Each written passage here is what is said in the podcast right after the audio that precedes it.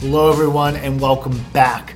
It's a full 40 with Chris and Rob, brought to you by Nova Insider. What, We are in my Chatham, New Jersey house oh My God. doing this podcast. First time breaking in the It's house. terrible. I'm I'm having an allergic reaction already. Yeah. Been outside of the city for too long. Too many minutes now. Good God. So, so we're here bringing to you, like any good Villanova alum living in New Jersey, it's kind of a common theme, and bringing to you the full 40, talking to you about we got a couple of things on the docket today. Usually don't do like table of contents, but here we go. We're going to talk about the games of the week that was an interesting week, but two, Yep. but two and zero 2-0. nonetheless.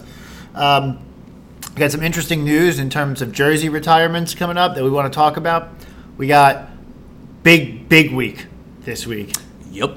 Big week where a two and zero week would be absolutely amazing. I know a two week is not out of the question, and one and one seems to be like a likely Yeah.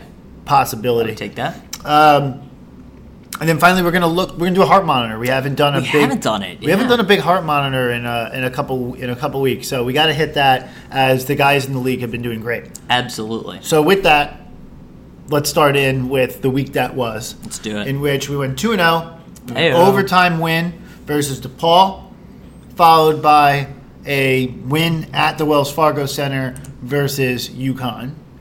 I, So I literally have this look on my face of Yeah. disgust because we had to utter the words overtime win against DePaul at home, at home, which is not all that different than I think it was last year they played us super tight. They've played us tight the past couple years. So credit to Mr. Dave Leitao Yeah. for perhaps writing the DePaul Blue Demon ship even without the one and only Max Strus. yeah, the Strus no longer able He- to be he's, loose. he's loose somewhere else, Yeah, presumably. not with us though. Not with us. Look. R.I.P. Max Strus. They DePaul had a good week by all intents and purposes because they went out, they played us real tough at our place, and then they hosted Butler and slaughtered them. Yeah. So so it isn't it wasn't crazy. I think and DePaul was good. I mean, we were talking about them potentially being ranked earlier in the season, and now they got off to that real rocky start. Super rough, yeah. And now, yeah, they only have one Big East win, but it came against the team that was previously in first place in the conference going into this past week. Yeah, you kind of thought prior to that De- uh, prior to that Butler win, you're like, oh, this is DePaul doing DePaul type things. Yeah. But that uh, maybe they'll maybe they'll get their shit together. They've got players on that team, Yeah. as we saw, Yeah. and they that team clearly believes in their self more than they used to. And that's, I mean, if I look back like five years, DePaul literally obviously was the laughing stock and still kind of is a little bit. And those guys came into those games like, yeah, we're gonna get crapped on. And now they at least seem to be like, nah, like we're gonna hold our own Yeah. and we're gonna have a little self respect. Yeah. And they clearly do. Look, when Leitao was the coach of DePaul, he ran like a kind of like middling Big East program, like middle to the end Big East program, and he kind of has Were they recovered. were they in the Big East at that point? yeah, he, he was. I think he was a little Oh, bit like there. and they transitioned in. Yeah. Okay. Yeah. Uh, and he's kind of like right back there. So credit to him. I, I think that they are actually going to end up winning. I don't know if they'll end up with a winning record because they've started so tough. Yeah. And it's like hard to recover from that. But they could end up like eight and ten in, the Big league East, yeah. and end That's- up with a bid. I, I mean, look, if you're a DePaul fan and you and you say at the end of the year we're eight and ten in the Big East, Yeah. you gotta be thrilled. Yeah. That's awesome. It's a 20 win season because Yeah. they had 12 wins going in, I think. So, so look, DePaul's got a real shot to be a 20 win team and, and, and get into the NCAA tournament. So, like, yeah, with that being said, you would think, like, okay, this is not going to be easy pickings at home. But the way that game played out, that was a wild game. It- so, like, just talk. So frustrating. Yeah, very frustrating. So, let's just talk about that. So, first off, theme of the season, so to speak. Yes. Is surrender a big lead. Like, don't show up to the first five to ten minutes of the game. Like, We- what the fuck is with that? We like to challenge ourselves, yeah, clearly. like okay, like yeah, we're gonna start with a handicap. Yeah, basically, yeah. Yeah, like you take a head start and then we'll catch up. Maybe Jay agreed to that with the coaches earlier this year. He's like, all right, guys, like we'll take like a ten point deficit every game to like work back, make it a little bit more challenging. Maybe that's his mindset. Yeah. I don't know. You see, ever see it in baseball? Baseball has that like one contest where they like send someone running, like like an amateur runner running. Oh yes, yes, yes. Yeah, Yeah, yeah. the Mr. Freeze guy or whatever the yeah, yeah, and Yeah, they run like about like halfway through, and Yeah. then all of a sudden, like all of a sudden, this really fast guy who's like actually good, like starts running, and oftentimes beats them. I feel like that's been our strategy. Yes, basically. It's like let the team get halfway out there, and then you know we'll just race back into it and through. It's a great comparison. Yeah, yeah, and that's kind of how it's been. Just so you know, though, that guy loses sometimes. Yeah, exactly. It's not a tenable situation. Yeah. So what I recommend, just like a thought, is that we don't do that. That, that's a great recommendation. This is the level of insight we bring you here at the full 40. Yeah. Here's what we do: just play the way we do for like the last 30 minutes of the game, broadly speaking, except for inbounds plays, which we'll get to later, and like just do that for the whole game. Yeah, that'd be nice. Play the full 40 minutes, if you will. Novel idea. Novel idea. Yeah. So all we're doing is telling the team to be a little bit more like us, play the full 40, and let's fucking go. Absolutely. Um, with that being said, so we did raise out somehow by some divine providence. We were in the lead at halftime. I still don't quite follow how we somehow got the lead back after being down like 21 7 or something like that. yeah, very strange. Yeah, and somehow ended up up 30 to 28 at the end of the first half was craziness. Yes. Followed by getting up like 10, like the whole part second half of the game basically. It felt like we were up 10 okay. to 12 with points. with four minutes Yeah, left. yeah, we yeah, were up crazy. 12 points 12 points. points. And just shit it away. yeah, shit it away, ended up in overtime. Dude, what wait, the wait. fuck was that? We were up like six with like a minute left, and there was that stupid turnover at half court where Saddiq just kind of lollygagged the ball to Collin. It gets stolen, and Saddiq literally stands there and is like, what, was that? Like, like question mark arms, basically. Yeah. And it's like, dude, you just threw the ball out there, basically. It's terrible. It was awful. So we did absolute bedwetting for the entire like last two to three minutes of the game. Let them all the way back in, double deficit lead, cut to zero, buzzer. Then we're in overtime. Then in overtime we like held with it and ended up winning the game, which a lot of teams would have salted away. So credit when credit's due. Like we put ourselves in that situation, but didn't lack the mental fortitude to finish the We job. finished it. Yeah. Yeah. We came back, we got it done. And the same ended up being true for UConn to a certain degree because it was a little bit different the way it played out, but like still, again, beginning of the game, surrender somewhat of a lead. We came back a little bit earlier on in the game, yep. got the lead in half, seemed to be in control of the game at the very beginning, uh, at the very end of the first half. Then UConn seemed to make every shot in the second half. I swear to God, it seemed like they went on a streak where they hit like 11 straight baskets, it seemed like. And we couldn't guard anything, and credit when credit's due. Sometimes other teams hit shots, Sure. and like hitting shots can absolve a lot of things. And they were hitting like these like floaters where they were running full speed at the hoop and just like went in. Like fadeaway jumpers were going in. Everything was going down for them. So I'll give that a little bit of credit. Like the team can't help that necessarily. Um, basketball's that one sport where like really good offense will beat good defense. We end up finally getting the lead back in the last two minutes of the game. Jermaine, Jermaine, Jermaine. Samuels Oh my gosh, yeah. ices the game, and we ended up with a two and zero week. Yeah. against two teams though that we should have beat by like ten points. I was going to say, like, we've, we talked about last podcast. We said, oh, what do you expect for the week? And we both said, we should go 2 and 0. We said it pretty emphatically. It should not have been as close as it was this week. Yeah, so, right. anyway, what are our takeaways from this? Like, what did we like? What didn't we like? Okay, so we already said one, and that just play better from the start of the game. Yes, so clearly. so done.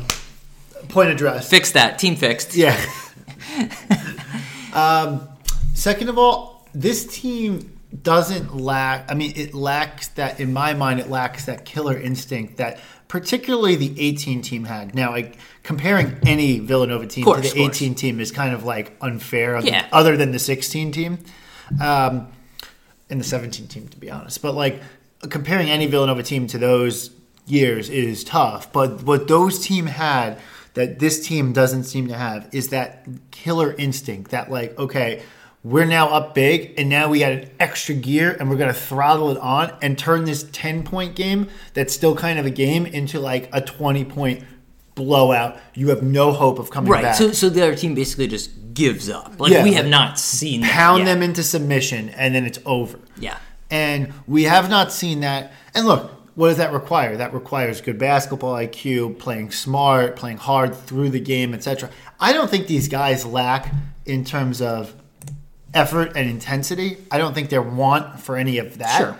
I think that these guys play hard. They seem to play tough, etc. I think that there's a basketball IQ aspect to it. I think that they do get up ten, and I do think that there's like a little bit of mental lapses, which Mm. is common for younger teams.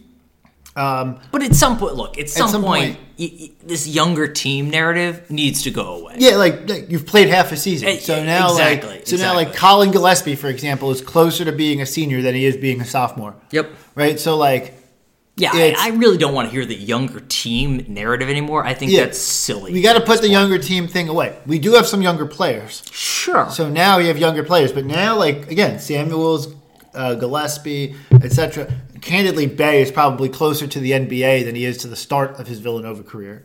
yeah. right? So like, so like, yeah, you have like now of a core unit of the team that needs to just take the bull by the horns and say, no, guys, we're up ten, we're closing this thing out. We play hard for like ten more minutes, and this thing is It's fucking over. done, Absolutely. right?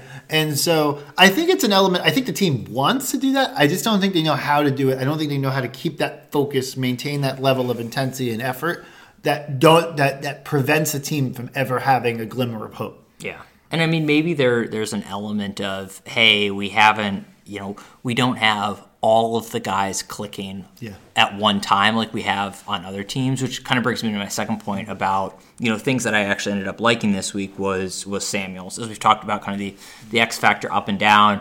He's been in a huge shooting slump recently, but one of the things I really liked is Jay clearly must have talked to him and been like, dude, we need you to keep shooting. You can't be just the guy who holds the ball and passes the ball. And he was definitely attacking the hoop um, against DePaul. And UConn absolutely iced the game. He was four of six from three. He was the guy in the UConn game. And his shot that like took the, the shot that ended the game effectively Yeah. was the shot that put us up in like the Kansas game. It was like the same play. Yeah, yeah, yeah, absolutely. So I, I really like that. That even as he's going through this slump and working through it, I'm not ready to say that he's out of it and he's full bore and he's the guy we can count on night in and night out. But you can clearly say that he at least still has some of that confidence to be like, I'm going to keep firing, and some of those shots are going to go down, which we 100% need that attitude for us to be successful as we move forward. So that was that was one of my big things coming out of Yeah, this. yeah.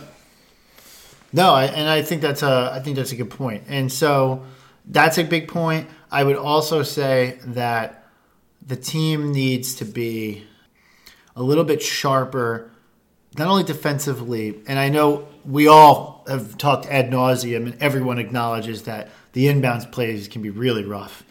Um, so that's part of it. But I almost feel like in those in transition and things like that, you could almost see the nerves play out a little bit. Like the team gets a little bit quick, the mind gets a little bit ahead of them, and they don't make good, smart decisions. And they were talking about that. About Jay was talking about like I need these guys to make a decision hmm. and and not hesitate. And I think that there's like a bridge there's like a little bit of like a threading the needle with that in that you want to make sure you're making a decision but you also got to make the right decision Yeah. and so i think what jay's point is like keep making a decision and like be decisive Yeah. and like oftentimes making a decision will end up working out because if you give it if you hesitate then you give a team a chance to like collapse. And so when hmm. you're in a trap situation like it's better to make a decision fast. Go like and like go with it. But i still feel like the team is a little bit ahead of itself on those things and getting the mind worked up and getting that anxiety worked out which i like that in a weird way. Because to win and go 2 and 0 facing that will mean that the team has gotten practice in handling those end of game tough situations mm. and should get better at it. So it's interesting to see will this be a pattern of behavior that plays out for the rest of the season, or will it be a learning point and the team gets better as a result of having experienced those situations? Interesting. All right. So talking about learning points kind of brings me to makes me think about. Can we talk about our two like star freshman recruits for a hot minute? Because it's an interesting week for them. So JRE is a guy we've been kind of like up and down on. Actually had a pretty nice week. He had I think it was like 13 and 13 against DePaul. DePaul- like double double against DePaul. pretty solid. He had 11 and 7 against UConn, including some really clutch, clutch free throws down the stretch, which Yes. is awesome. Yep. And he actually got pulled into the post game press conference with Jay after the UConn game, which is cool, which is basically reserved for the top two guys after each game. So Him it and was? It was him and Samuels Yeah. yeah, for this one. So I really like that. That he seems like he's playing with a little bit more confidence. There's a lot we can, um, you know, we can keep asking of him on the defensive end, which I think he still has a lot of things to improve on. The one thing I do want to call out though was um, actually in particular watching JRE in the press conference was absolutely hilarious. This dude clearly pays attention to the press training that Jay does because every other word out of his mouth was like, yeah, it's all about attitude. You gotta have the great attitude. You gotta play the full 40 minutes. We just gotta play Villanova basketball. I'm like, oh my gosh, you're you are clearly paying attention in the media training that Jay does because it was just like listening to a little version of Jay or a younger version of Jay just spout off things that have no meaning whatsoever. Now, granted, I will say some of the questions he got asked were so stupid. One of the guys asked him like, "Oh, what was the key point in like bringing down that offensive rebound?" And JRE was kind of like, "What the fuck do you want me to say about that?" I just had really good attitude about it. he, he basically he was basically like, "Oh, I was in the right place and I had good attitude." And I was like, "Eh, "All right, like." Yeah, I can't really do anything else with that question. So anyway, kudos to JRE for that, and kudos on on an awesome press conference and absorbing Jay's learning. It's interesting. JRE is an interesting character because, like, he clearly is a heady, smart oh, guy. he's clearly very smart. like clearly a good basketball IQ, etc. He's also got a great nose for the ball. He's good. He's a really like he's just a good rebounder. The one thing about him that is so weird because I have heard and I know and I can tell that he is a gym rat in that he's like all up in there and he wants to make sure that the strength and conditioning that he's like whatever. He's a lot like Brunson in that regard. Mm. Okay. But he goes up so fucking weak sometimes, and Yeah. and he gets his shit swatted all Little- the little time. bitch. Little yeah, bitch. yeah. He goes up sometimes like a little bit like little bitch, and he just gets he just gets fucking sent away. Like, Now, now I, I will clarify. We're, we're saying like little bitch. Now, you put any of us a court against uh, JRE, and, and I'd- little bitch is going to get redefined. I'd run away. Yeah, absolutely, absolutely. To- to be clear, to be yeah, clear. yeah, Yeah, just yeah. to be clear. Yeah. Again, again, it's, yeah. it's all it's all good fun. It's all good fun. Yeah, it's all in good fun. But yeah, JRE needs to stop going up weak. Yeah. Stop stop that. Just Yeah. go up with some fucking intensity and strength. Let's go. I'm really excited about like we talked about. it, I think it was a podcast or two ago. I'm very excited for the freshman to sophomore jump for JRE. I think Oh, it's yeah. going to be crazy, Dramatic. like very Dramatic. Very he is dramatic. not an NBA player this year. Yeah. He's not going to get drafted. Great. Awesome news. Yeah, good. well, I mean, good for us. Good yeah, for the program. But next year, He's I be a expect a, massive jump in between years. And then, yeah, I expect to be waving goodbye to him after I think year. so. I think so. All right. So, so I do want to touch on real quick um, our other freshman, BA. Mr. Antoine. Mr. Antoine. So I was really excited in the first half of the UConn game. He got in. He got in, he was Hit involved, a shot. hit a three, like in rhythm as part of the offense. I was very excited. He looked decent defensively. I mean, it wasn't it wasn't terrible or anything. And I was like, Definitely much more in the flow. Absolutely. So I was excited. I was like, all right, this is great. He got worked in. It's not like we were up 20 at that point already. And then he just didn't come in in the second half. Yeah. yeah. And and that's that's what kind of frustrates me. I'm sure it frustrates him too.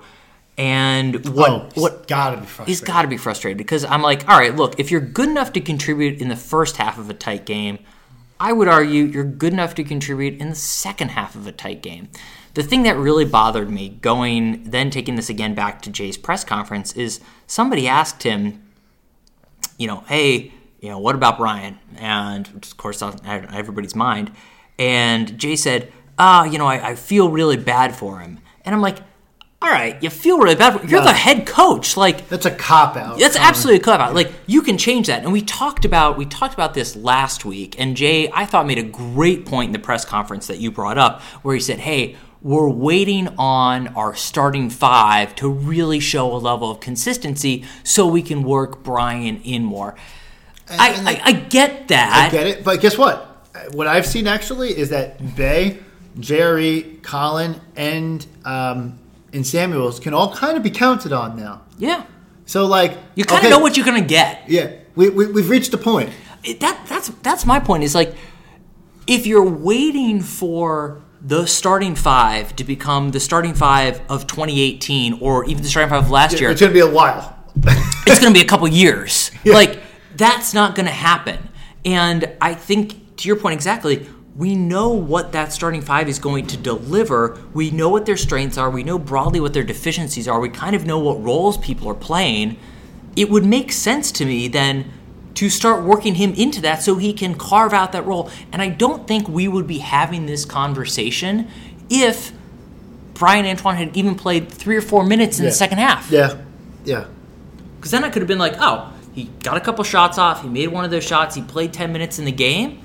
Okay. Okay. That's literally the timeline and the expectations that you and I talked about at the start of the year. Right. And I would have been like, yeah, that kind of makes Oh, yeah, sense. Yeah, and, and and then by Feb- February, whatever, maybe it's fifteen, and then all of a sudden, okay, now he's a consistent Hundred- player 100%. on the team. 100%. Yeah.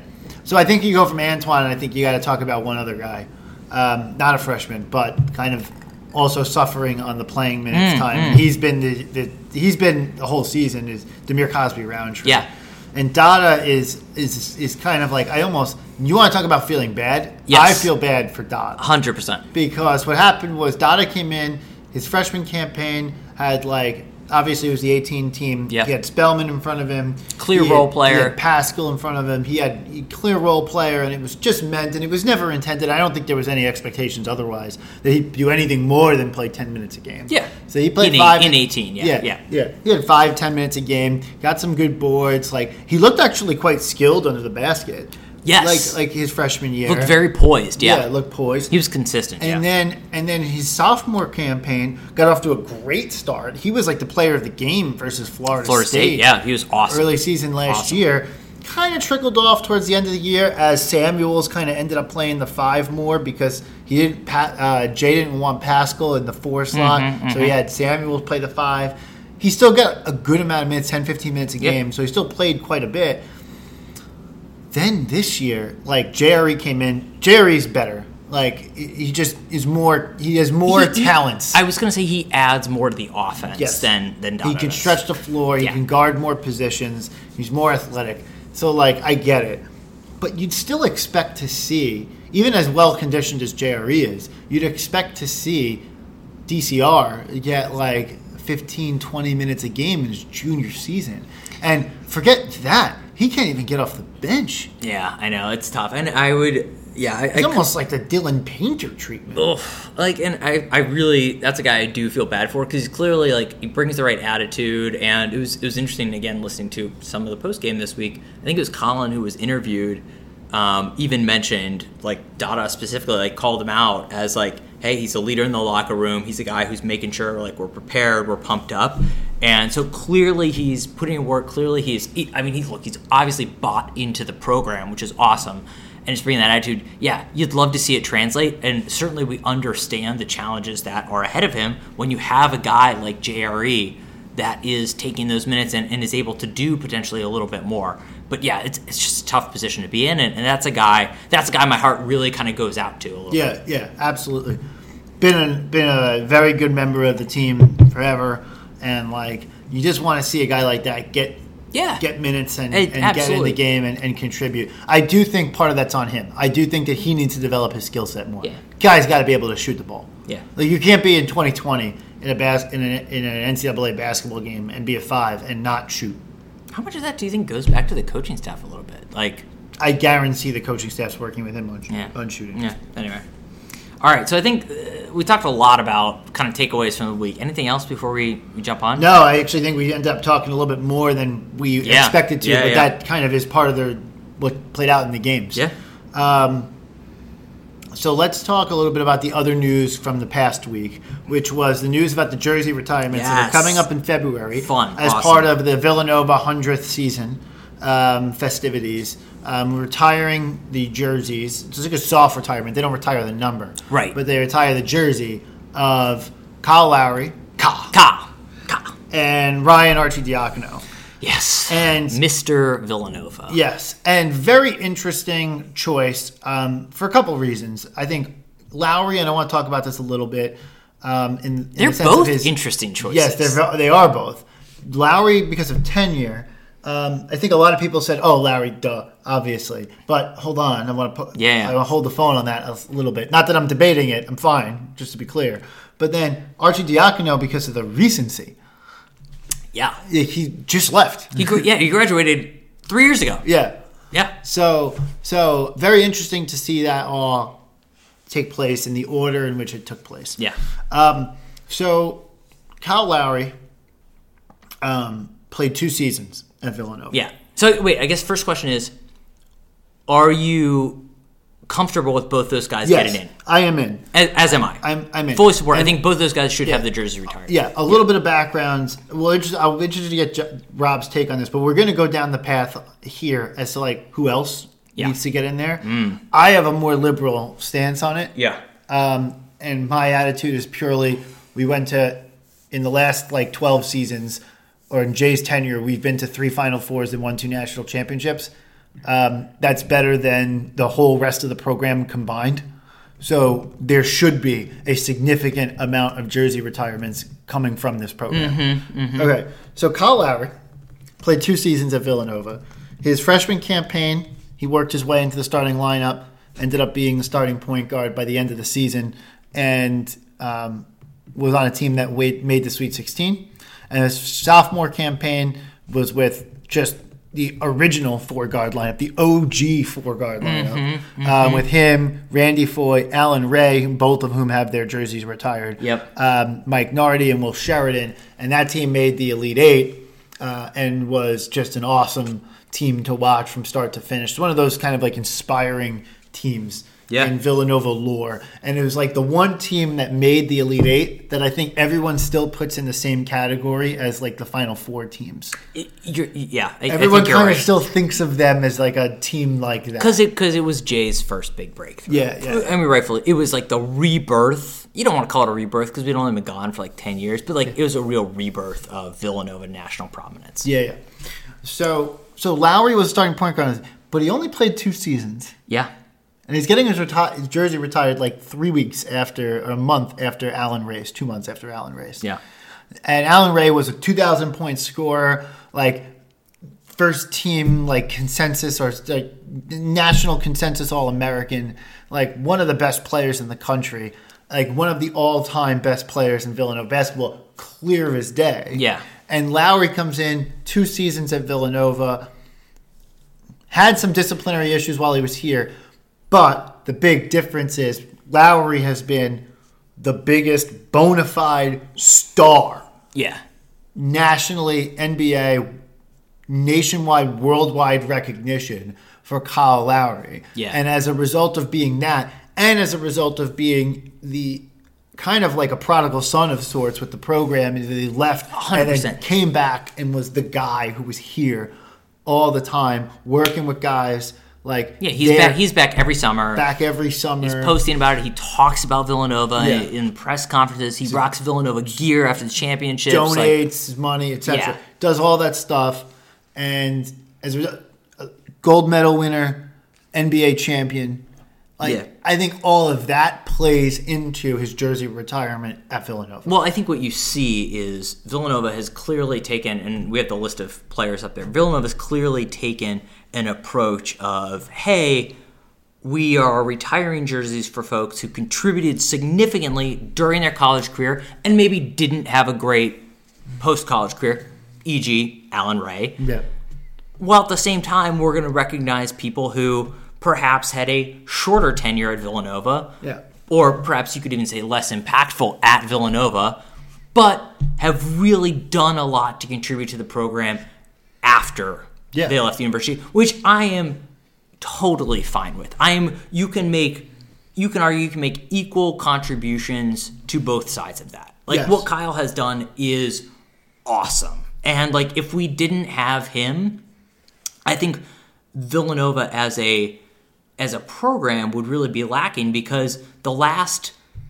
really bona fide NBA star, and I'd use star loosely that you could point to, Garrett Kittle. is Kerry Kittles, and he was like Tim Thomas a little bit, but yeah. yeah, but like you know, the the consistency for either of those guys in the NBA was not there. Relative, you know, Lowry's at five, going to be six time NBA All Star. He's an NBA champ. Like, you know that that's a level of success that we haven't seen in decades. yeah, Decades. decades. Yeah, And, and and so that that's what you're seeing. It's like there are two there are clearly two different approaches to how we recognize greatness. Yeah. I'm okay with both of them. Yeah, absolutely. I'm fine with Lowry's getting his jersey retired. It's just interesting in the context of when you compare it. There are definitely guys who haven't gotten in who who, who had bigger contributions while they were here. Arcidiacono is kind of almost like the opposite. Not Yeah. all the way the opposite. Yeah. Super soon. A little fast, a little fast for me. A little fast. Yeah. I kind of of the I'm kind of of the like five year like some of his classmates are still at Villanova. Like Yeah. technically speaking, like Yeah. people who were freshmen when he was a senior, I think are still at Villanova. I might be wrong on that, but like whatever. Um maybe a one year separated. Yeah. But like I kind of like how like they get a lot of sports teams have five years before you can make the Hall of Fame. Yeah, yeah. I kind of like that. Like like I think it seems fair. Like let people matriculate, and then also we can take a little bit of a, a pers- uh, retrospective on your NBA career too. Because actually, one of the things that I think is most impressive for Arcidiacono is the fact that he has carved out a role in the NBA. Yeah. Like this is a guy who no one projected to have a career in the NBA. Right. But here we are, three, four years out, and he's playing 15, 20 minutes a game for the Bulls and has for the past two years. in their respective junior seasons, if they were if you were to like just put them equal to one another. Yeah. And I were to tell you, Ryan Arcidiacono is going to have a better NBA career than Allan Ray. You would have been like, No, fuck stop. you, you're stupid, Stop. Absolutely. you're a dumbass, Absolutely. And like, yes, the league has changed, and Yeah. so guys like Arcidiacono are more welcome now than they were 13 years ago. But Allan Ray was like one of the best shooters in the country. Absolutely. Yeah. He, got, he, got, he got drafted. Yeah. Yeah. And like coming into this their senior year, like Allan Ray was actually supposed to be the star, not necessarily like Foye was obviously supposed to be really good. No, but it was Ray. like it was Ray. Ray was the guy. Yeah. Yeah. So very interesting how that's all panned out. Yeah. Um, want to talk about um, Who else? guys who else should be numbers uh, jersey should be retired. Yeah. So And, and before we get into that, let me let's give the audience a little bit of a flavor for who all's jerseys have been retired. Let me do a quick count. One, two, three, four, five, six, seven, eight, nine, ten.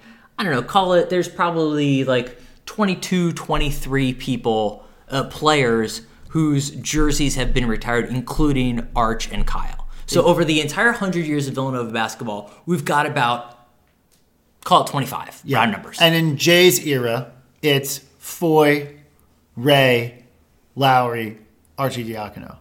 Correct. Right. That's it. That's it. Yeah. Okay, so let's exclude Jay's era. So take those four guys out, and you got like 18 to 20. Like, Yeah. Yeah. Yeah. Okay. The program history prior to Jay three Final Fours, one national championship. Mm-hmm. Okay. A good, solid program, probably like a top 40 program of Yeah. all time. No one, no, nothing to blink, nothing to, you know, to, you know, to, to say fuck you to. Sure. But like, but like a good program, not the best program, whatever. In Jay's tenure, as I said, three more Final Four, so double the Final Four count and triple the national championship count.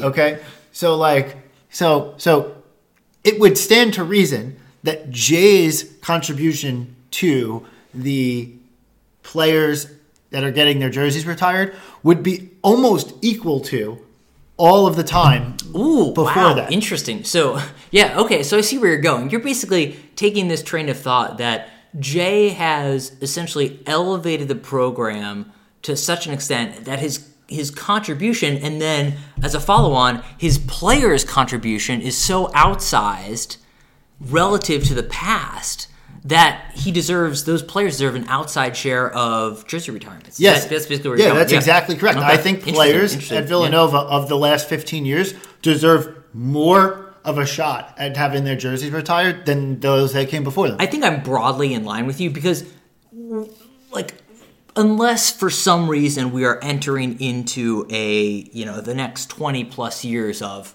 constant Final Fours and Elite Eights, we're basically, we've basically kind of seen and are in the golden era of Villanova basketball, as we've talked about before. yes, yes. Okay, let's see where we go. So if you're in the golden era, then the golden era should be enshrined. Uh, yeah, th- that's totally, that's totally fair. That's Yeah, totally fair, right? Yeah. Yeah. Okay. So okay. So with that being said, as a as a as a backbone to the conversation, first off, I don't think anyone's going to debate this one. Scottie Reynolds' fucking jersey needs to be in those rafters. No questions asked. Period. End of story. Don't want to hear another word. Yeah, sure. And I don't think anyone disagrees. yeah, with let's let's do the, the gimmies right now. Right. We've got Scottie, Yeah. we've got Hart Hart, and Jalen. and Jalen. I think those are the three that Uh, if if there is disagreement, like you're wrong. I mean, those guys are all. You don't have a difference of opinion. You have you're wrong and I'm right. Yeah, I mean, those guys are all. They were all first team All Americans their senior or junior year. Yeah. And obviously, Hart made it to the pros. Jalen made it to the pro. Jalen, clearly, Yeah. we don't need to discuss that. Reynolds' post college impact is much more along the lines of Allan Ray's. Yeah, Um, but Scottie Reynolds had a arguably better and uh, better and uh, Villanova career yeah, than Allan Ray, and Scottie owns what up until like four years ago was the best shot in Villanova history. yeah, hundred percent. Then got trumped wildly. Yes, yeah, absolutely. So I think I think those three are an absolute given. yes. They have to be. Yes. Yeah. And the fact, I, and here's the thing that I struggle with the most. I struggle with Arcidiacono's timing, getting in before Scottie Reynolds. It's fair. And Scottie Reynolds' jersey should be retired prior to anyone in the gold in the quote unquote golden era. Yeah, and I don't know if there's any like personal thing going on where like maybe they've like tried to talk to him, tried to do it. I- Yeah. I, I, don't know, but I agree. I agree with you. Yeah. like he's he deserves it. Full stop. Period. Okay. Okay. Then the next, um, the next down is, and this is a personal. This is a maybe it's a class of 2009 thing for me. Hmm. Whatever. I am of the belief that Dante Cunningham Wow. jersey should be retired at Villanova. Statistically, it's like borderline kind of bubble out. Which I would say, if you asked your average Villanova fan, should Dante Cunningham's jersey be retired? I want to say the answer would be It's going to be no. I think at best 50-50 and It- uh, yeah, I think it's gonna- probably more like 40-60, Uh, 35-65, something like that. 25, 75. Maybe, a lot of people probably maybe. don't remember And Dante I am going to beat this drum. Damn. So so so here's the thing. So talking about post college success. So before we talk about Yeah. he was a NBA journeyman, but played ten years in the league. Yeah. and Had like a good had a good run in the league.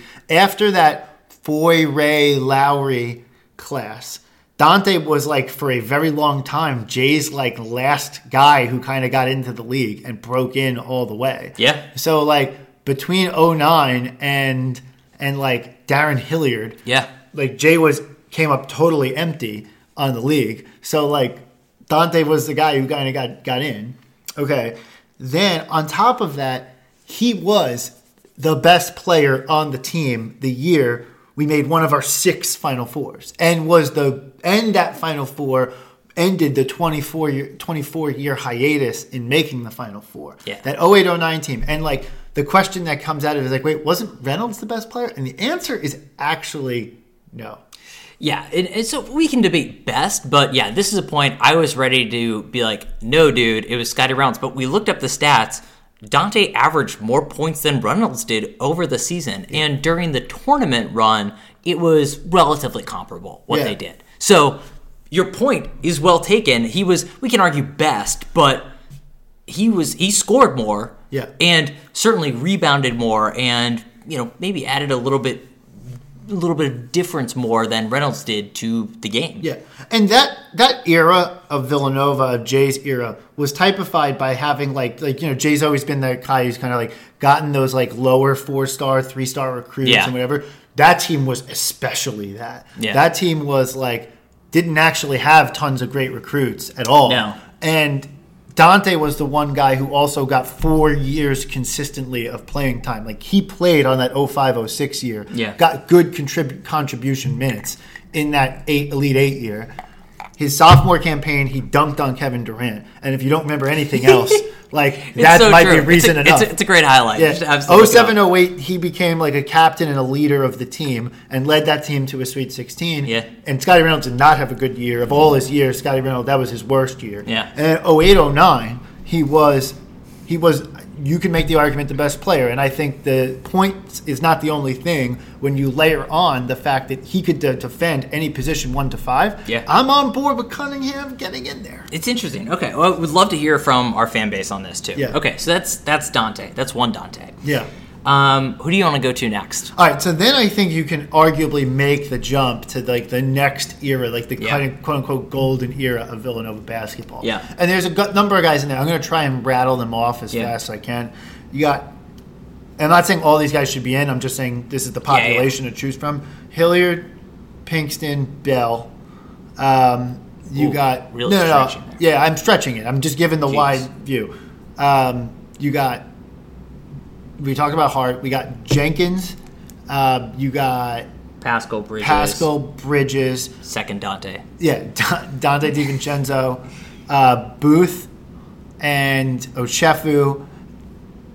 And I think that's pretty much it. Yeah, here's what I'm going to go. I'm going to say, I'm going to do a blanket statement. Um, you mentioned three guys who I think it's an immediate no, at least right now The Bell. Bell, Pinkston, and Chef. Like, Yeah. those guys all had solid Villanova careers and certainly all contributed to Villanova's success and the development of the program. They don't stand out to me relative to some of these other guys and even relative to some of the other guys whose some of the older guys whose jerseys have already been retired. So I'm fine with Bell and Pinkston. Bell is a total stretch. Yeah, no, Bell's a stretch. I'm fine with Bell and Pinkston. Chef, though, was the starting five, and by Jay's own statement, he felt, Jay felt, that Ochefu was the best big man in the NCAA tournament in 2016. I get it. Big men have had checkered pasts in Villanova, but he was like he won a national championship and he was like a very critical role on that team. Yeah, I agree. He was a very critical role with it. Here's my comparison point, though. If I go back to like the '85 team, which is really our only other championship we can point to, like it's not like they just retired everybody's jersey who was on the '85 team who was a significant contributor. Like that, Yeah. that's just that's just not the way you do. it. It's not you don't reward everybody No, with I- the jersey retirement. I, I get it, and I get it, and I'm fine with Chef. And I, and I, all I'm saying is I'm fine with the answer being no on Chef. I'm just saying that it should be. I don't think it should be an immediate. No, I think that there's a discussion to be had. fine, fine.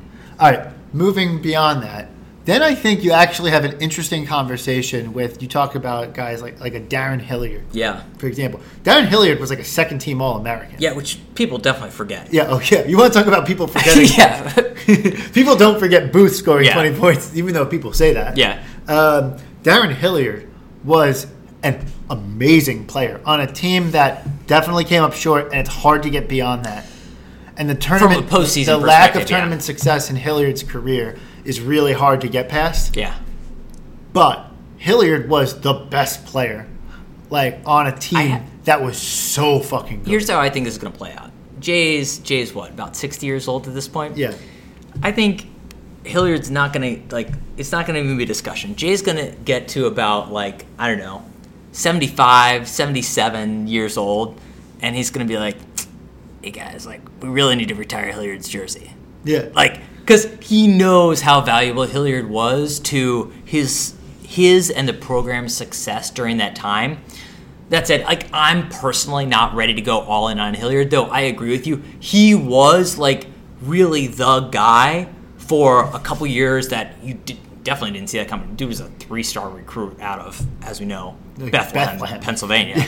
um, I think he'll get in eventually, actually, because Yeah. Jay's just gonna be like, dude, you really brought that program along. Yeah, And like, how many other guys were like all all Americans? It, there aren't that many. There aren't that many. There so aren't it's that like many, a yeah. weird situation It- it really the is. Hilliard's like you don't think of him immediately, but it's like oh, when you actually kind of look at it. Yeah, he I- was like a fifteen hundred point score. Uh, yeah, absolutely. No, our, our recent All Americans are like we're talking about Brunson, Hart, Scottie, Allan Ray, Yeah. uh, Randy Foye. Foye. That's Yeah, it. yeah. Oh, And in Hilliard's on the list. And Hilliard's on that list. Yeah. Yeah. Very interesting. Anyway, okay, so let's move on from Hilliard. So that's a really interesting one. One other guy who kind of was that fifteen hundred point score, Yeah. a really good player, and I, we kind of skipped over him a little bit, but somebody just to look out for. Yeah. Corey Fisher actually was a 1500 1500 point score and the way re- the reason why rob is like having that reaction is because his team like failed miserably coming down the stretch but he'll like like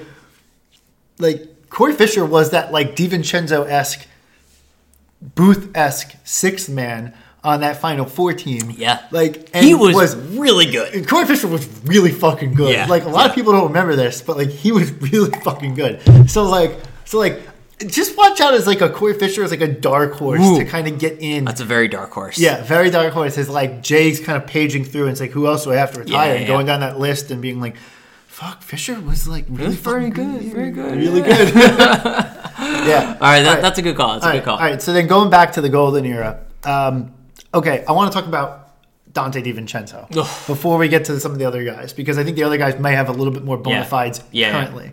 But DiVincenzo is someone said like was he there for too short a period of time? And I was quick to bring out, well, Lowry was only there two years, and Lowry didn't score 31 points in the national championship game, right? Like, like we talk about Lowry now, and a lot of people probably like, oh yeah, Lowry, given. Eh, if DiVincenzo has a good NBA career, he's got to get in. So that's that's my point. I was about to say is if he has a good NBA career, I think he gets the nod, and you can definitely make the case deserve it. If he doesn't, I think it will take longer for him to get it. I think he eventually will, just because of literally what you said, 31 points in the national championship.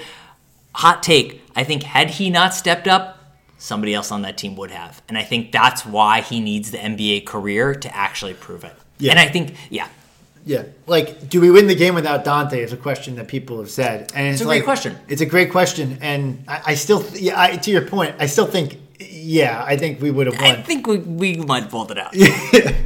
Yeah, y- y- it's not as simple as minusing 31 points from total. Like, Yeah, that's, yeah, that- yeah, that's not how it yeah, works, yeah. right? Yeah, Uh, absolutely. Someone would have scored points. Yeah. So, so yeah, but at the same time, though, Yeah, he did I'm- score 31 points. I'm, I'm a no for now. I'm a no for now. yeah. Okay. Yeah. All right. I am a yes. Okay. All right. I'm a yes, pen- pending the NBA. yeah, you and I take you're you're a little bit more generous on this. I'm a little bit more stingy. Right. But yeah, again, again though, how many times have we won the national championship? Yeah, Three, fine, and fine. and Donte was the MOP Yeah. for that team. Yeah. So yeah, okay. Then you get into uh, Paschall and Booth, and I'm talking about them a little bit together. Yeah. Yeah. both redshirted at some point in time in their career, etc. So Booth first.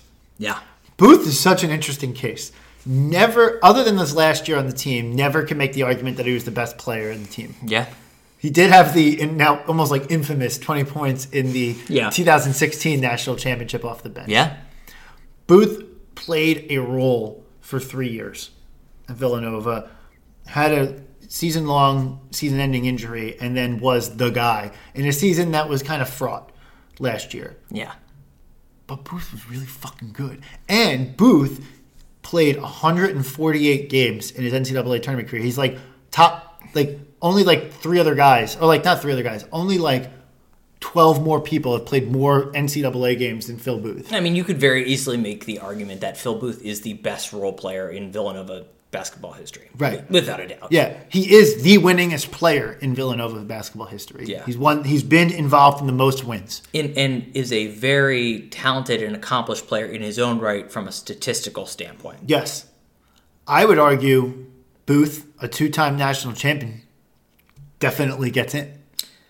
You know, How I- many two-time national championships do team players do we have? I we mean, have I was initially a no on this. I'm a yes. yeah. You have Brunson, Booth, and Bridges. Yeah. and I think that's it. That's it. I mean, technically Paschall, but he, he didn't play on. No, he didn't yeah. play. No, yeah. I'm talking about played in the Yeah, games. yeah. Okay, Paschall. Paschall's a no. You got Paschall's a no. I kind of get it. Paschall did have amazing performances throughout his career. Um, I think underutilized last year. Um, as crazy as that sounds, I think Booth was over. His, his tired legs would argue differently. Yeah, yeah, yeah. Paschall's got an interesting shot if this performance that he's got going on in the NBA, like, keeps up, which it already kind of hasn't. But like, Yeah. if he for some reason can be a tour de force in the league for like ten years, Oh, sure. Yeah, He's got a shot. If you can be an NBA Hall of Famer, no, I'm not saying Yeah, that. Of I'm course, not saying of course. that. I'm not talking about him being a Hall of Famer. Yeah. I'm talking about him being like a borderline All Star, like a handful of years. Yeah, but if anybody does that, uh, yeah, Yeah. I, I hear. He's a no for me. Okay, I'm fine with him being a no for now. He, He's he a just no for he, me he just he wasn't he wasn't the guy in 18. He didn't. He obviously didn't play in 16. Yeah. he's a no for me. I I got I get it, and I'm fine. I'm fine with that. Okay, now going to Bridges. Bridges, He's a yes. he's a no for me. Okay, why? Um, he was 16. He was like a nice role player. 18. He was one of the guys. He was. It was you know it was him and Brunson, right? Yeah. Were like the top, the top guys. Uh, it just, I don't know. I, I need. I excuse me. I need to see a little bit more post collegiately. He just doesn't. I don't know. He just doesn't stand out to me as much. Like, I- there's there's nothing I can necessarily point to to be like, this is why. Like, other than like, you know, he doesn't necessarily have the individual accolades during college. Yes, he was on those teams, on those championship teams, in an increasing role, and yes, he's made it in an NBA, and you know, is working his way through that. I want to see that play out a little bit more before I'm I'm a yes. Just because there are other people I can point to now who I can be like, yes, like this guy over this guy. Now the question I would ask if I were you is saying, well, you just gave it to Phil Booth, who hasn't carved out a spot in the NBA, and to that I would say, I have a different point. I, to that I would say, you know, Phil Booth to me screams like a little bit more consistency kind of throughout the career, and you know, I think maybe contributed more holistically to to the program during his college time. I have an, I have a different point. Shoot away, Here's the thing. shoot him, McGavin, go for it, baby. Yeah. If you won two national championships, which is double the total amount of national championships prior to your existence, Yeah. and you played significant minutes on both teams, you're in. Done. That's my criteria. Sorry. If we were a 10 time national championship winning team, I might have a different criteria, but we're not. We have three. Yeah, just- Maybe maybe four or five by the time Jay's time is done, and that would be amazing, Yeah, right? But like also very possibly no more. yeah, So like, I, am of the opinion that Bridges played significant minutes on two national championship teams. I have the same view on Brunson and Booth. Obviously, Brunson is a little bit more obvious because he's a National Player of the Year. How many lottery picks also do we have that weren't jersey retired? Like Bridges was a lotto. His Yeah. like after he went. that's a good point. That's a good point. yeah, and and Bridges may be the singular best defender in the J. Wright era. wow. With him at the top of that Yeah, one two two yeah, yeah. press, like he was, it was incredible. It was Inspector Gadget. All right, okay. I think we got it. we've arrived at our last one. Kris Jenkins. Kris Jenkins. Kris Jenkins is the weirdest Kris of them all. motherfucking Jenkins. Yeah. Kris Jenkins begs the question: Can one play get you your jersey retired?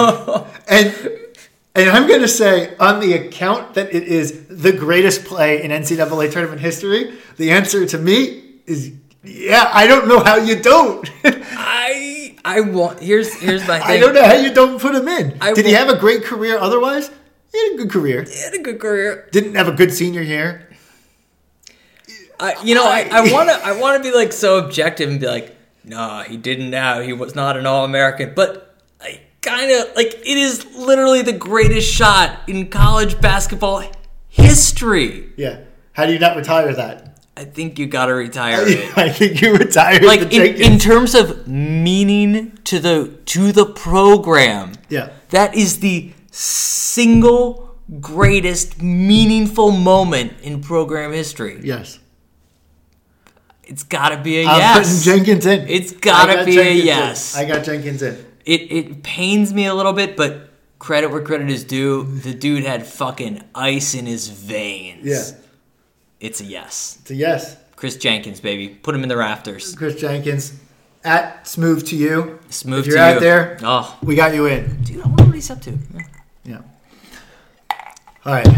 That was a little fun. bit longer conversation, but I actually think that most people would probably say that, was the fun. That was more interesting one. part of the Would absolutely welcome, of course, Yes. our fans' perspective on I this. want feedback on this. Please add us on Twitter, on Instagram, at the full 40. We want to hear your thoughts. I want to hear people hot taking me to death on Cunningham and on some of the other players. But again, my com- my response back to you, just so you know, is preloaded.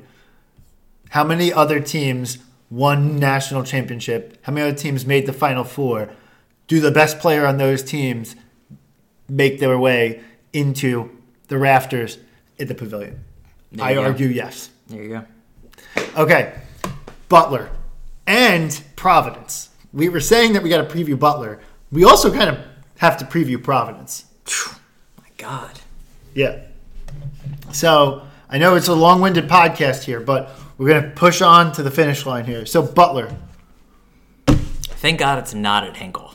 thank God it's not at Hinkle because they're coming off an 0 2 week. Woof. All of a sudden, looking like last week, they were looking like potential world beaters. Like, if they won two games this week, could have been like maybe like a top five unit, like top three unit, like several, like Auburn lost, Duke lost. They I mean, could they, have they been, already were number five. yeah, they could have gotten all the way up to like Three? One, two, three. Yeah, they could have gotten all the way up there. And then they shat the bed. Yeah. Seton Hall, which, like, they lost to Seton Hall But at, at, home. at Hinkle. yeah. But look, a loss to Seton Hall is not is, is never at this in this year a bad loss. No, and Seton Hall, you can argue as the best player in college basketball. Yeah, you, you could make that argument for sure. Yeah. But then the follow up loss at DePaul, where they were getting smoked, they, they came back and made it closer. Still a 13 point loss at the end of the day. That made Not it a- seem like it was a lot closer than Yeah, it was. it- It, was- was, it was a blowout. Yeah, it was a blowout. So definitely not a great looking week. And the question in my mind is is Butler actually the real deal, or have they just benefited from a scheduling perspective? Looking at their schedule, they actually don't have any top 25 wins, which is interesting. So they've beaten they've beaten some good teams. They haven't beaten great teams. They only played, I think Baylor was the only ranked team they played, and they lost to it, lost to them. So there's not a great track record you can point to. I don't know. We'll see. I'm cautiously optimistic that we're playing at home that we can pull this out. If thing. this was at Hinkle, I would probably have a different answer for you. Here's the thing: they haven't beaten great teams. Newsflash: We're not a great team, We're not a great so team. So they Yeah. can beat us. They can beat us. Yeah. yeah. Um, So anyway, let's do a quick review. Who do you need to look out for on on Butler? So Butler is one of those guys, one of those teams that, again, the Butler way, one of those Yes, Villanova yes. basketball-y things that exists in all things and exists in nothing at the same time, means everything and nothing. yes. Um, but so they play a great team brand of basketball. Laval Jordan's got these guys like really kind of clicking on all cylinders together. The, the guys, though, there are a few that you got to look out for. Kamar Baldwin is the guy. He's the guy. The captain, right? The guy for them. Um, then you have Sean McDermott, who's been in both Baldwin and McDermott have been on Butler for 47 years. I was going to say Sean McDermott. We looked him up. I was like, holy shit, he's still on this team. Like, that's wild. Yeah. Then you got Jordan Tucker, the Duke tra- Duke transfer. Duke transfer. Yes. right? Yes. And then you got Bryce Enzi. We don't know anything about Bryce. We don't know to say his name either. It's probably not right. We're going with it. Yeah. Buttons. yeah. Um, so, but Baldwin, McDermott, and Tucker are like the three best players, all like t- right around 10 or more points a game. Right around. Kamar Baldwin's 15. Yeah, on, Baldwin. I'm saying that Yeah. um, Tucker is like nine point, like Yeah, six or something like that. that. Right, like he's basically ten points a game, and then McDermott and Baldwin are clearly um, scoring like 12, 15 points a game. Um, so those guys are the guys you got to look out for. Again, it's one of those teams that plays really solid defense. They play like a a, a very unique brand of basketball, tough minded. Like focused. This is a team that's going to test us in a way because they play veteran, smart basketball. They plot a little bit, but they but they like to play because we've slowed down the games quite a bit. Jay has as we've gotten to Big East play, and he hasn't played as up tempo as he did earlier in the season. They like to play. They like to play a more plotting type of basketball, and they are smart. They're smart with the ball. They don't turn the ball over a ton. They make good decisions. They make wise choices. They this is the type of team that like Villanova is going to have to learn how to beat because this team plays like older Villanova teams, mm-hmm. and we aren't that yet. So definitely a big test in terms of style and in terms of that. Whereas the UConn and DePaul, like they ran themselves out of energy. Yeah. They got they got quick with the ball. They made mistakes that allowed us to capitalize to win those games. We put that same effort against Butler. We're not winning. It, it- yeah, it's true. And the fact that you've got two guys in Kamar Baldwin and Sean McDermott who are both seniors, have been around the Big East, and have played Villanova for four years, and like both of those guys have been role increasing role players for a number of years, so they're very familiar with what Villanova can do.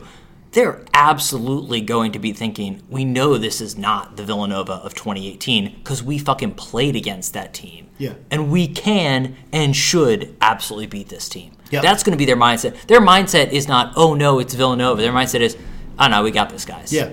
Like Yeah. We, we can win, and they, they very much can win this Oh game. yeah, absolutely. Wouldn't be shocked to see No. us lose at all. Do you think we'll pull it out? I do think we win because it's at home, and I think that our guys turn in a better performance than the last two games. I think that there's an element again. I don't want to say young team because we should be beyond that, but I think that there's an element of a little bit lack of focus. I don't think the guys are going to be razor sharp going into the Butler game. it's going to be. I mean, everybody's going to have this game circled. The coaching staff, the players, they know this is a big test.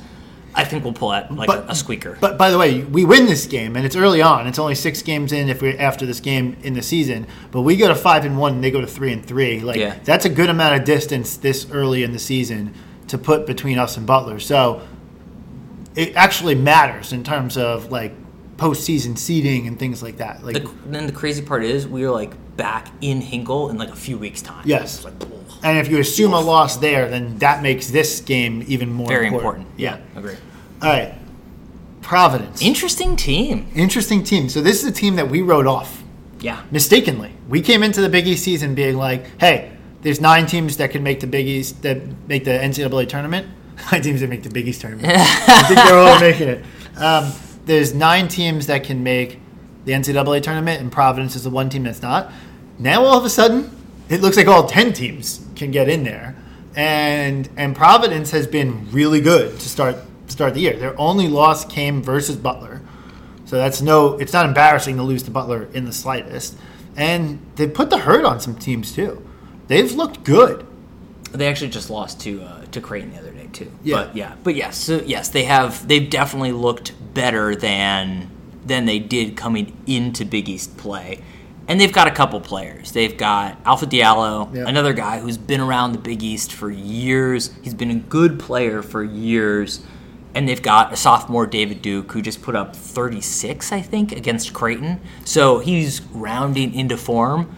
Those are the guys to watch out for. Diallo's interesting because Diallo's a little bit like Samuels esque in that he can disappear sometimes. Mm. I agree. But then when he gets hot and plays with that sense of fire Yeah. and passion, like he can blow everyone away. I totally he can agree. jump out of the gym. He got too. talked about a lot coming into the year and hasn't been as electric. I mean, look, he averages 14 and 8 a game, which as a guard, like those are great stats, but they absolutely thought he was going to be a straight up killer this year. He hasn't been quite as much of a killer. Ed Cooley also always crafts a game plan that plays us tough. Ed Crafty Cooley, that's what I always call him. Crafty. so yeah, so that's something to look out for. Um, all right, long pod, but one more thing to do. I think we're gonna Wait, skip. do you have a, do you have a win against Providence? Um, This is at Providence. No, we're gonna lose. I think a loss too. So I one had on a one. and one. Yeah, Yeah, I had one in one week. not I think it's too hard to predict otherwise. Like going predicting 0 and 2 doesn't feel right. Yeah. Predicting 2 and 0 feels like really ambitious based on the way the teams performed. So I think 1 and 1 feels no matter how it happens, I think 1 and 1 is a good compromise. cool. Um, we're going to skip the Hart monitor, actually. We said coming in that we were going to get to it, but we're not. I will say, I'll do a quick blurb on it. Awesome week for our guys. Yeah. If you haven't checked it out, everybody from Mikal to Jalen to Omari to Eric to Donte all had great weeks. Yeah. Like 15, 20, 25 point games. Mikal put up 26 last night. Just amazing to see all these guys contributing significantly Yeah. to their And teams. Kyle had a throw in oh my pointer. god. Yeah. You, yeah. Yeah. just yeah, it was just, absolutely Google, just Google ridiculous Kyle Lowry three pointer, Yeah, and there's no way it doesn't come out. That was awesome. Totally Um, finally, awards. Yeah. Arf Arf Alpha Dog of the Week. I'm handing to Jermaine Samuels. Yeah. Um, for his nails performance. Ice cold, baby. um, especially against UConn. Had a good game against DePaul as well. Yeah. I- I'm and that. then I'm also going to give the Shaq Fit Man Play of the Week to Samuels for the uh, for that, the- that shot. That that shot, that Yeah. ice cold shot at the end of the thing. He also had many other like garbage type plays, like like clean up the garbage, like Yeah, yeah. like like just hustle plays that he had that were critical to winning the game. And he's been kind of coming. That's kind of become his reputation, which is similar. I keep likening him to Dwayne Anderson. Had the same Mm. Yeah, kind of sure, vibe, sure, and he has a. Dwayne Anderson this time. Um, but yeah, those are the, the. I'm giving them both to Samuels this week. Uh, a new award I want to introduce. I'm not sure if it's going to continue in the future, but it's going to be the Pass the Fucking Ball Award for the week. Um, goes to Justin Moore. Moore. So what I'm referring to is there was a great point in the UConn game in the first half where Justin was dribbling around and kind of put up a, a pretty contested shot under the hoop. And they Clear called as day. Clear as day. They, they, they called the timeout or whatever. The play stopped. The camera pans to Jay, and he is yelling at Justin, just face full on the TV. Pass the fucking ball. It was amazing. like there is no doubt what he said. I loved it. So Justin Moore, you get the pass the fucking ball award of the week. go. I'm hoping to continue this in the future. I think Moore is going to win a lot of them. he might. He might. All right. All right, Oh, good that's stuff. it. That's it. That's all we got. Long pod, but a good one. yeah. Thanks everyone for listening, and as always, Let's, go, Nova.